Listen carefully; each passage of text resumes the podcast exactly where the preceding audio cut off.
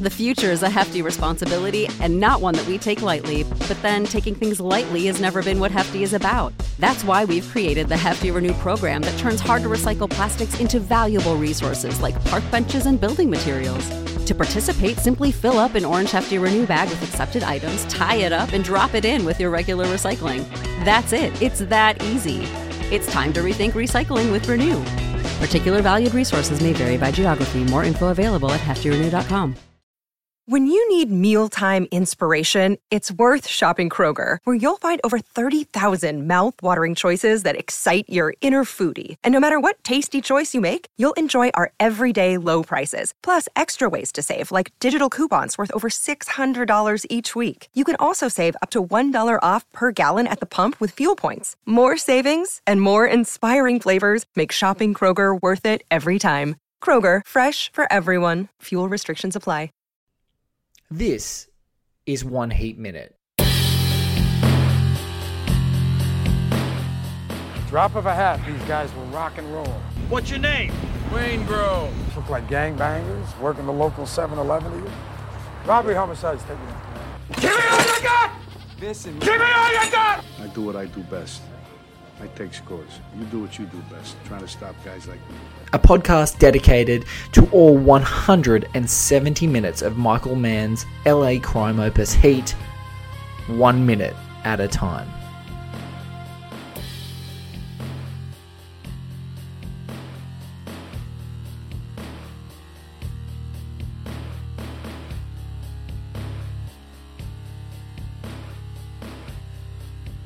Ladies and gentlemen, welcome to One Heat Minute. I'm your host, Blake Howard, and joining me this week uh, is a surprise guest, uh, a, a, fantastic uh, byproduct of doing this amazing project about my favorite movie of all time is that I get to find out that it's a bunch of other people's favorite movies. And so throughout the process, I've had awesome people reach out and say, God damn it, I want to talk about this movie. One of those people is a guy by the name of Justin Armeo. He's an American writer, director, actor. He's done um, an independent sort of uh, vampire black exploitation flick called Bloodsucker Jones, which was out in 2014. And his latest sequel, Bloodsucker Jones versus the Creeping Death, is doing a festival run. It's probably going to get a release in early, uh, mid, uh, sort of um, uh, 2018. Um, but the great thing about not only talking to another filmmaker on the show, you heard Joe Lynch's podcast. Uh, the cool thing uh, about Justin is that Justin began his life as an actor, as a lot of actors do, doing background work or doing extra work. And he was an extra in awesome films Seven, Clueless, Strange Days. He was there. He saw Elizabeth Berkley and what I can imagine Lyle Lovett uh, uh, in their heyday of uh, Paul Verhoeven showgirls, but but what Justin was actually an extra in is part of the reason why I'm just absolutely flipping out to talk to him. Justin was in fact an extra in Heat. Justin Armeo, thank you so much for joining me on One Heat Minute. How are you? I'm awesome. How are you doing? Oh, great. Thank you so much for reaching out. Thank you for listening. We appreciate uh, all of our listeners, but particularly those who have been in heat. Oh my God, this must be a bit of a surreal experience for you. Oh, totally. I mean, it was it was. I was listening to jo- Joe Lynch's podcast, and he mentioned this your podcast, and I said that sounds like the greatest podcast of all time. I have to be on that podcast. So. Um, basically, yeah, you know, I did extra work full time, and then I, I, got called in to do Heat, and it was basically the scenes where um, Al Pacino is coming in on the helicopter after um, Robert De Niro pulls the fire alarm on Waingro in the hotel. Yes, yeah, right. So right towards this, the climax of the movie. So we're um in, in one of the scenes we're just watching the helicopter land and they're they're they have a camera in the helicopter and they're seeing the crowd and then in another one it's where Al Pacino is actually coming through the crowd so I was down there and I think you can still see it I'd have to go freeze frame and figure it out but I've run right next to Al Pacino which Al Pacino and uh, like the AD actually told me run into Al Pacino. You won't hurt him. And Al Pacino said, "You're not going to hurt me, son. Just run into me. I, I, don't want people avoiding me as I'm going through here." So uh, he didn't say "Give me all you got," but he said, "You know, run into me." well, so basically, yeah, I run past him, and then the other the other scene I did was um, the same time was when uh, him and uh, when Robert De Niro and Amy Brenneman pull up in the car, you know, and he gets out of the car, he takes care of Waingro, and then he comes back and looks at her in the car, and then he take and then he runs away. Wow, well, Yeah. that is that is unbelievable. What we're going to do is, Justin, now that you've been a guest on the show, and I'm sure you may pop up again um, throughout our 170 episode journey, um, we're going to demand that you get your recent Blu-ray out. We freeze frame and we and we get a picture. we get that picture, that moment of you. Uh, get running into Mr. Al Pacino um, and around in that crowd because I think that, that that is worthy. That's a Hall of Fame moment for us uh, uh, here on One Heat Minute. So, well, oh man, awesome stuff. We're gonna we're gonna ask some more questions of uh, Justin around that, but as you guys know, this is the thirty first episode of One Heat Minute, minute thirty to thirty one. Uh, last week we spoke to Manohla Dargis at the end of the week. This week we've got Justin Armeo on, and we're just going to watch the next minute and let it unfold because it's it's the moment where we get to see some chinks in the armor, really, of Neil McCauley. This whole unfolding scene has been about that. So we're going to watch this minute. We're going to talk a little bit about it. And Justin, having been in the film, is obviously a fan, so he knows it very well. But we're gonna we're gonna watch it now. You're going to listen to it, and then we're going to come back and talk about it. That's what it looks like out there. You been there? No, I'm going there someday. Oh, yeah.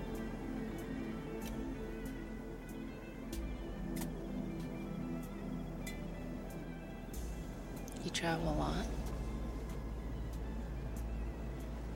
Yeah. Travel makes you lonely?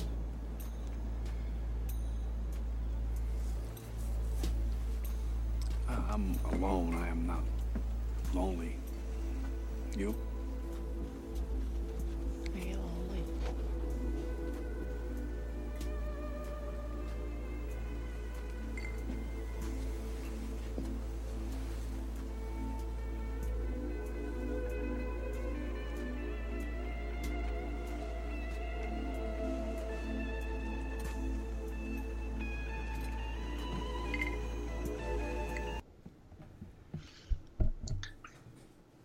I'm not alone, but I get lonely. That, is that a line or is that a line, Justin? It's amazing. This, you know, I'm so glad that like I, I got to be a part of this scene because you know it's such a quiet moment in uh, such a you know a huge movie, but it's so damn important. I think. Oh, absolutely. Because- and, and and I think even more so that um, it's probably got yeah, it's probably got one of the the ugliest uh, digital backdrops. That probably the the thing that holds up the least well. But I think if you can focus on the these terrific performers' faces and the emotion, they kind of like let all that that crappy uh, digital Los Angeles sea of lights background sort of wash away, and you get to sort of really experience this bit of this bit of tenderness, and actually a little, you know, uh, there's a hesitation, there's a lie, there's it's the first time that Neil is really asked a question, and perhaps the only time in the entire film that he's not completely certain of the answer when he delivers it. Like uh, De Niro does this great thing, you'll see um, in the middle of this minute when he's asked that question. He, his tell is he touches his mouth, and a lot of people say that's tell obviously when you're lying or when you're thinking about something or you're formulating an answer instead of being organic. But it's this kind of beautiful moment where Amy Brenneman asks him a question, and she almost can tell that he lies, but she's so sort of brave and bold that the lie doesn't scare her. She's ready for it. It's it's re- she's ready to talk about it. Yeah, I mean, he is. It almost like seems like he's slightly defensive for a moment there, and then she. The great thing about her is she doesn't hesitate to say she's lonely, No. and and that's it's just it's amazing. Like sh- she's exact. They're both exactly what each other needs at this exact moment, and she doesn't hesitate. And she, you know, she yeah, she was looking at him at the bookstore. He, you know, maybe a couple episodes back, we were talking about how he he like he moved out of the way for her when she walked by. Yes. But you know, that's just she saw him, but he didn't see her. You know, he but he but he's totally aware of his surroundings enough to move out of the way, even though he's you know totally concentrating on this book. And I think, yeah, Justin, what you just said, right, is that she sees him. I don't think she's stopped. I think she still sees something. There's something she sees through to him. Um, and whether she doesn't, whether she knows it's true or not, or whether she knows what his profession is or not, I think this is a really great thing that she sees through that. You know, she's she's asking the question because I think she knows the answer and she's unafraid to give her answer, which is even which is even greater. You know, like he's distracting her with all these questions of algae and all this stuff, and I love that Yeah. she's just like, "So have you been there? like, have you been there? no, I haven't." And she's like, "Oh, well, like, why are we talking about it? Like, it seems like you're you're telling me about a holiday that you're never going to take." And she, I think, I think that yeah, there's there's this moment that she can cut through uh, the perception, the, Right. the sort of facade that he's trying to build, this toughness. Um, because when when he can just hide and be disguised in a crowd, it's easy. But she sees him, and like he, he's he's being made in in many many ways in this interaction. Um, and uh, as you may have heard in the last episode, Manohla Dargis puts it, uh, which, which I think was just completely outstanding, is that she's his Fiji, like she's his holiday away from the from from all the events of this movie. And he, as he's describing it to her, that's like an intangible. That's something that's never going to happen. The closest that he's going to get to that Fiji, I think, and we kind of feel it watching this movie. The closest that we see is he's going to get his hurt. and that's why we as the audience, I think, are just so. And and it helps in Brenneman's performance, like just outstanding like warmth, sincerity, um, sincere vulnerability. Like there's this awesome exchange happening where you're like, okay, well, this is you know, she's about as iridescent as it gets for you. Yeah, exactly. Yeah, it's you know it, that's a good observation. And she, you're yeah, the, what was her name? Your last guest? Manohla Dargis, the great Uh, yeah, she her observations are amazing. She I'm sure she could talk about it second by second. It was just a, and uh yeah, I'm just blown away because he's you know, he it's almost like he's he's not used to dating or just being around women because he's, you know, so involved with his work that he's just making this small talk. He, like he doesn't even necessarily know exactly how to act. And she just you know and she's yeah you're you're right. She kind of sees that and just cuts through it and says you know I am lonely. And you see me and I want you to see me. And you know and they need each other. And it's it's such a I mean it's such a huge moment. It's like how do I put it in the words here? It's like I mean, she doesn't hesitate, and, and it's such a it's such a, a and it, it, it it's a way that like you start to root like you know because you got bad guys and good guys, and at this moment you know they've killed some people, but at this moment you suddenly start maybe rooting for him to reach what he wants to maybe get out of the crime life. Because this this butts up right against an Al Pacino scene where Al Pacino's over the top and nuts and you know he's kind of kind of an asshole you know? And it's just a balance of like who are you rooting for in this movie? Like there is no, it's not clear like hey I really want Al Pacino to catch this guy. You kind of you know right here you kind of want to want him to get away. Yeah, that's a really good observation, Justin. That wrestle because like we've seen the tenderness and the and the early sort of love scene with uh, Pacino and and with uh, Diane Venora, and then you you you sort of jump straight into Neil at work. Um, and obviously, Neil at work is not exactly the nicest person. He's pretty calculating, cold bastard, if you like. Yeah. Um, Yeah. And and now in this scene, you see that warmth and tenderness on Neil's side, and all the bluster uh, and all the sort of braggadocio. That's all back onto Vincent's court. So it's yeah, it's a it's a really great you know game of tug of war. This movie's playing with these characters, you know, giving them nice full personalities. We're not we're not having a white hat, black hat, classic sort of western look at who's good, who's a bad guy here, where we've got these two very similarly positioned men. Just so happens they function on very distinct sides of the law. And actually, what's funny is there's a little tidbit is um, coming up in the next scene about you know something that even more similar about these guys that I'm gonna have to save it for the next episode when it actually pops Yeah. up. But it's a, a very very some very cool other synergies here. So like Justin, we're we're in the middle of this towering movie. Like tell me your experience of Heat. You're obviously in the thing.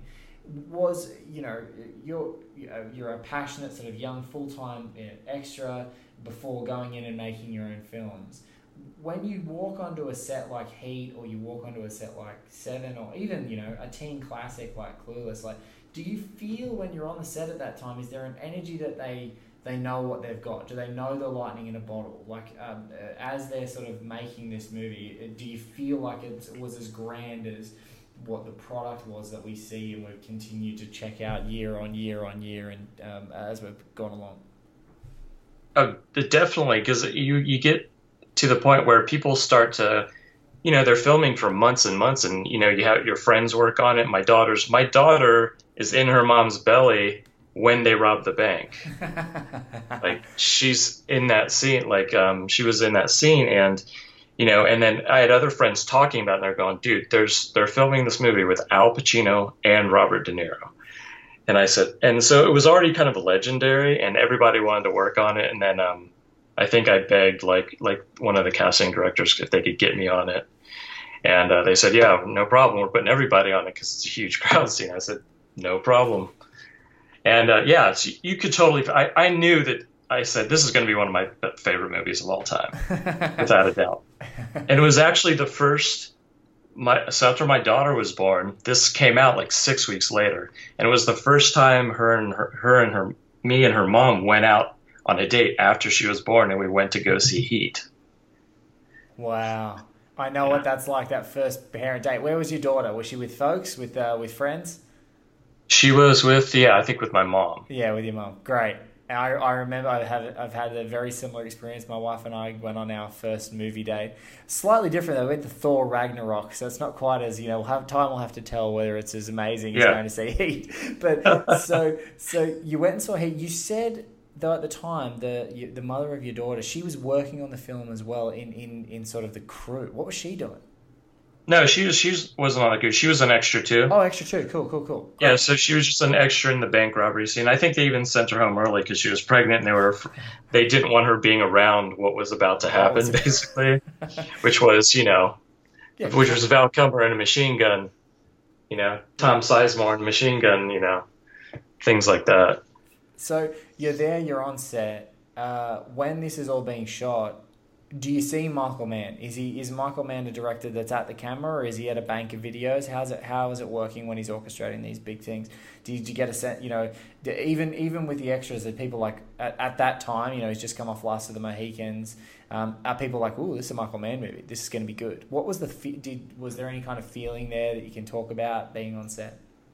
Yeah, I mean, you know, you have extras that are just that probably just got off the bus and they want to be famous and they probably don't know anything about movies and have never heard of Michael Mann, but they, you know, they've heard of Al Pacino. Yes, and they, they, yeah, they just want to be on camera and they don't care. But then there's always these, there's always these ten like you know hardcore movie fans, and yeah, I knew who Michael Mann. They did, and and then uh, Michael Mann, he was he was with the cam, you know, with the monitors, but he came down, you know, when um, Al Pacino's he's running through the crowd to kind of help the AD and organize it to, to say, hey, you know, you need to come through, but you need you need uh, some conflict. You need to bump into people. You know, people are, you know, he told her told her like, don't be afraid. We we don't want like you know to part the Red Sea basically. Yes. When Al Pacino, you know, I know they're like, I know it's Al Pacino, but you know, go ahead and bump into him. He won't mind, and uh, that's what he gets paid for, something like that.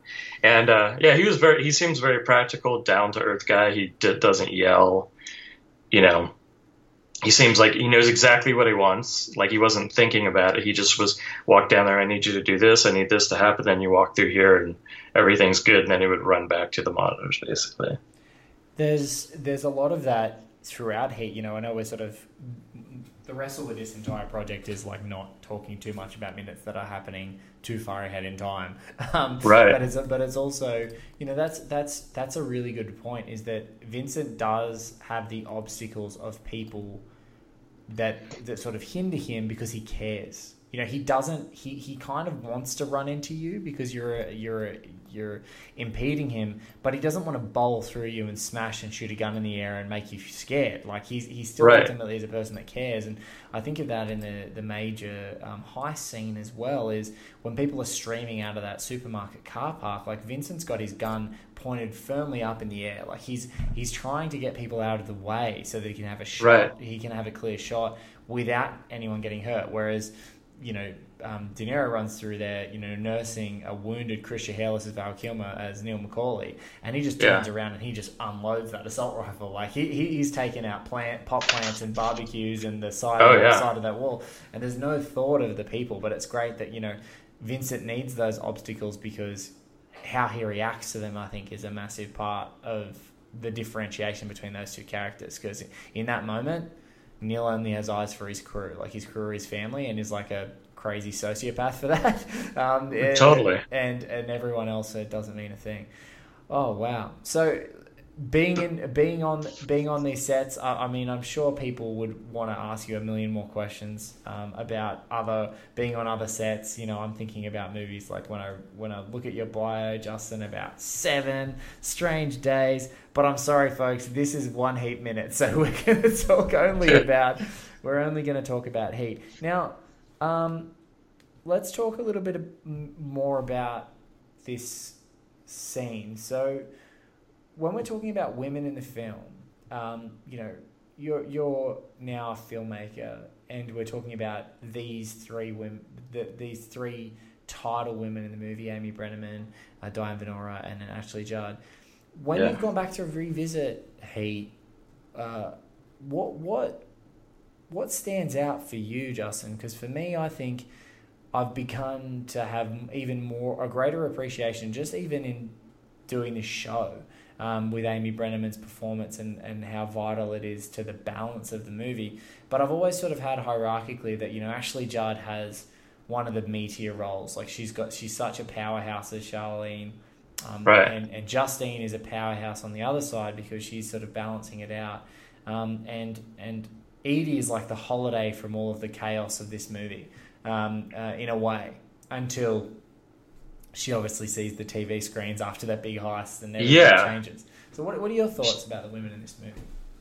Well, I mean, I think yeah, like Eady's like the humanity, you know, and uh, um, you know, Ashley Judd's character is, you know, there. It seems like all of them are good matches for each other. Even you know the restaurant scene with um, Sizemore and every like all all of their mates seem like a good match for them, and they're all totally different. Yes. And um, Ashley Judd is, you know, you, you've probably seen couples like that before. They thrive on, you know, the drama, and she's, you know, she's very beautiful and made up, almost, you know, like a trophy kind of to Yes. him, Yes. maybe. And she's, you know, she's probably, you know, materialistic compared to Amy Brenneman, who probably doesn't care. That, that's like the last thing on her mind, you know. And like I think she said in the previous at your previous episode, like yeah, you know, you wish the female parts were a little bigger, but it's not necessarily what the movie's about. It's about these bad guys. But um, I do think about that when making movies, like to try to bring some kind of balance. Like even if you have show, you might show a woman in a bad light, but you want to bring, you know, have some kind of balance and show them in a good light too. Yeah, I suppose that's a massive, you know, especially now we're talking about contemporary movies. You know, you know, a good twenty-two years after Heat is made. Um, although these roles aren't big, I think they're deep, so that that really Yeah. helps. But absolutely, you know, representation and making sure that um, how you balance things out is critically important. I think, and interesting to hear an insight from you as a filmmaker. That's that's good. But yeah, I, I, I see that in Charlene too. I, you know, and Eady in her house. I think um, uh, not not being from LA, so you and, and not being from Southern California, you'd probably have much better idea. But um, uh, I'm, I'm I'm told uh, by Manohla Dargis that that is a very expensive property for a person who works in a bookstore. Um, but Absolutely. because it's uh, because uh, we love the film so much and we love Michael Mann and we love what Yeah. they're doing with the story. We we are happily uh, we we let him have his fantasy and this perhaps little lack of realism to say Yeah. she lives in this beautiful house. But yeah, you're right. Like it's a it's a bit of a bohemian place. She's got lots of books stacked all over the place. She's got her artistic stuff. She's got plants inside. She wears baggy clothes. She's not a you know she's not interested in the trophy life at all. She's just interested in what she's doing. So no, that's It's. uh, I mean, it. Go. Go ahead. Oh, and uh, but yeah, like Charlene's. What's even funnier about Charlene is that she's that very beautiful and and ex- exceptionally well manicured, made up mother that could that could easily be called a trophy wife, but also sh- she's a mum. You know, so she's Yeah. clearly worked back to look beautiful again to keep up appearances because it is Chris and her baby, you know. So it's really interesting to see Right. that dynamic as well. That she's she's putting work in to look like that because you know they're not they're doing okay without doing amazingly. Um, Right. and she's dealing with Chris, who's a bit of a child, and and and she's at home stuck there, and yeah, very good. And, and that's what's important to her, you know, and just like Amy Brenneman, you know, Amy Brenneman just has her hair tied back, like you said, she's very bohemian. You know, she she's she's beautiful, she, but she's, you know, they've you know kind of toned her down and made her like a plain character, you know, not personality wise, because you instantly empathize with her when she starts talking. You instantly know that she's a sweet, caring, good person. You know, and and you know, just seeing like her place is just like her. It's bohemian. It's you know, it's eclectic, things like that, and it's warm. And you know, De Niro's place is ice cold, and it looks out on the empty ocean that you know that looks like nothing's ever been on it before. Yes. And yeah, hers looks out on life, on the city. You know, it's it's amazing. It's amazing that you can actually think that deeply about a scene. You know, that you can actually go that deep and think about all these little things that mean something. Yeah, I think it's a credit to. Uh, um, I think it's a credit to the movie. It's credit to the scripting, but it's just that detail, right? It's that richness, um, and you know, uh, it's it's become way more evident uh, doing this this podcast that you know you might think from the outset there may not be an opportunity to. Um, uh, there may not be an opportunity to sort of dive into every minute and have a lot to say about every individual minute, but um, I'm just finding that there's more and more and more and more that, to talk about each potential minute. So, um, yeah, it's really great. Look, um, I want to shout out Justin. Thank you so much for listening, firstly, to Movie Crypt um, and listening to the amazing episode with Yeah. Pascal Buba, um, aka Pat Buba, who is a huge frequent collaborator of the horror maestro and genius uh, George A. Romero, and was on the show with Joe Lynch. Um, a double guest. I think he's he's put in more minutes of one heat minute than I think even Yeah. Buckmaster, Garth Franklin, and Stu Cooke combined, and those boys have done a few combo combined episodes Oh, together. absolutely. Um, so a huge thank you to Joe Lynch, but um, bringing uh, people together, uh, Movie Crypt. So if you haven't had a listen, that episode with Pascal Buba, I can't recommend it any higher. It's a great podcast. Subscribe, rate, review, do that. Um, Justin, thank you so much uh, for joining. Wait, you know what? Be- be- before you go, we have to. We got to talk about that kiss, though. Yes, we do. We do. Let's talk about the kiss. Like, so that kiss is uh, it's amazing because it's not, you know, it's not like this sexy movie kiss. It's this. I mean, they they're almost just like forcing themselves together, like and like relieve. It's almost like, you know, it's it's as if they both just exhaled like relief, like they needed that more than anything in the world at that moment. And then the fact that they, once the kiss is done, they both like hu- grab each other and hug each other. I don't think I've ever really seen something like that.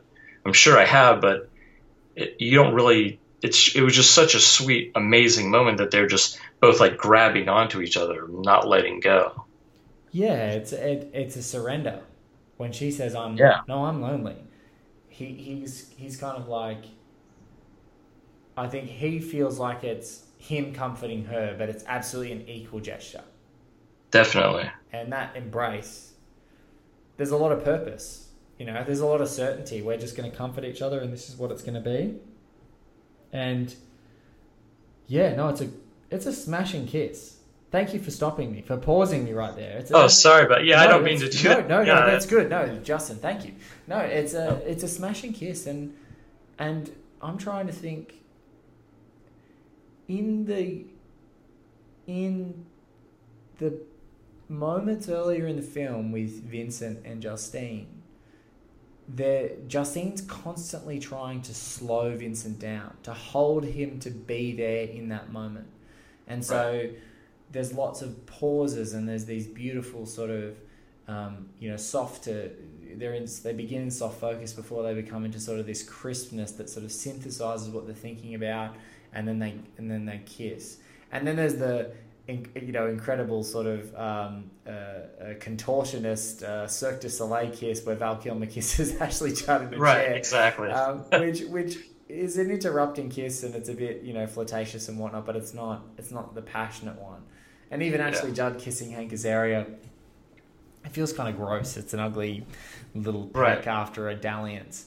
But this is like a genuine. They are both right now exactly what each other needs, and I think it's probably it's probably so important as you were, was were talking about before is because you need to like this guy. You need to start rooting for this guy, and he Yeah. can't just be a cold calculating bastard. It's that in this moment, you know that he needs this just as much as she needs it, if not more, because she's at least more prepared to be honest about everything. Yeah, and would he not? And I always thought, like, would he not be as open to this happening and meeting her if if what didn't happen at the at the uh, the armored car robbery, killing the guys? I think totally turned him around to thinking like, I need to get out of this. Like, this is what can happen. Like, it seems like you know, if that didn't happen and it went smoothly, he maybe he doesn't continue the conversation with her. Maybe he doesn't care. Maybe he just moves on. I don't know. That is one thing I have not thought of. How much of an impact is that last Waingro's screw up to him even deciding that some of his upcoming jobs are going to be his last? Uh, it's huge because he's like like you like you're you're mentioning like he's he's rushing through that. He's like you're like I want to do this meeting, do it nine nine a.m. tomorrow. Like he he just can't get it over fast enough. You know, he wants to do it right, but he just and he takes the and he's taking a risk massive risk. and he's rushing into something. Yeah, it's it's he's. I never thought. Um, I've never thought about that. Let me see you at nine a.m. tomorrow as a rush. More that like he's just constantly working. But it's really interesting that in that moment, it's almost like, as even if it is a rush or whether it's an instinct, it's like he has to get over what just happened, and the way to get over Right. it is to keep working. And so whether it's a rush to like, yes, I got to do it. I got to do it. I got to find out right now whether it's even worth my time thinking about, or whether it's like I need to get over this. Really fascinating. Definitely. Well, now after we've talked Yeah. about that kiss, Justin, thank you so much. You're welcome. uh, for joining us on One Heat Minute. It's been an absolute pleasure, and as I said, there will always be a time and a place to tap to uh, to Justin Armeo on the show. He was in the movie, and um, uh, he has a homework assignment after joining us um, to find a screenshot, and we'll put it up on the website and we'll put it up on our socials so you guys can see it. So thank you so much for that, Justin. Guys, if you want to follow Justin, it's at Bloodsucker Jones. Exactly how you how you think it's spelled is exactly how it's spelled on the Twitter. Um, you can check it out and keep an eye out for the uh, for the sequel later on. If you follow Justin there, I'm sure he will let you know when that's happening. Justin, thank you so much for reaching out. Thank you so much for being part of the show. And guys, if you like Justin wanted to be inspired to listen to One Heat Minute and you've listened to the movie crypt, um, you'll also know that the amazing editor of Heat, Pasquale Buba, joined Joe Lynch on the movie crypt, um, and Adam, of course, and Adam uh, on the movie crypt, and he has actually agreed to be on the show. So um, we have got Oh, that's awesome. Pasquale Buba coming up. Uh, if you love the Heat bits, uh, and I can reveal it here, you love the Heat bits, you will love Pasquale Buba coming up very soon, and uh, and hopefully about some of his favorite minutes. If you listen back, you might hear a little bit of a hint, a little bit of a sneak peek of what we're going to be talking to about him. But look, Justin, thank you so much for your time. Um, Oh, thank you. Guys, thank you so much for listening. OneHeatMinute.com is where you can find all of the stuff that we do. Um, if you're on Android, I'd recommend Stitcher is probably the best place to get our podcast. If you're on um, Apple, just go straight to iTunes. You'll find us there. Um, please subscribe, rate, and review One Heat Minute. Thank you so much to Paul Davies for our music, to Garth Franklin for our website design. Thank you, Justin, for joining me, and thank you guys for listening. We'll be back with more One Heat Minute very soon. Thank you. Thank you. When you need mealtime inspiration, it's worth shopping Kroger, where you'll find over 30,000 mouthwatering choices that excite your inner foodie. And no matter what tasty choice you make, you'll enjoy our everyday low prices, plus extra ways to save, like digital coupons worth over $600 each week. You can also save up to $1 off per gallon at the pump with fuel points. More savings and more inspiring flavors make shopping Kroger worth it every time. Kroger, fresh for everyone. Fuel restrictions apply.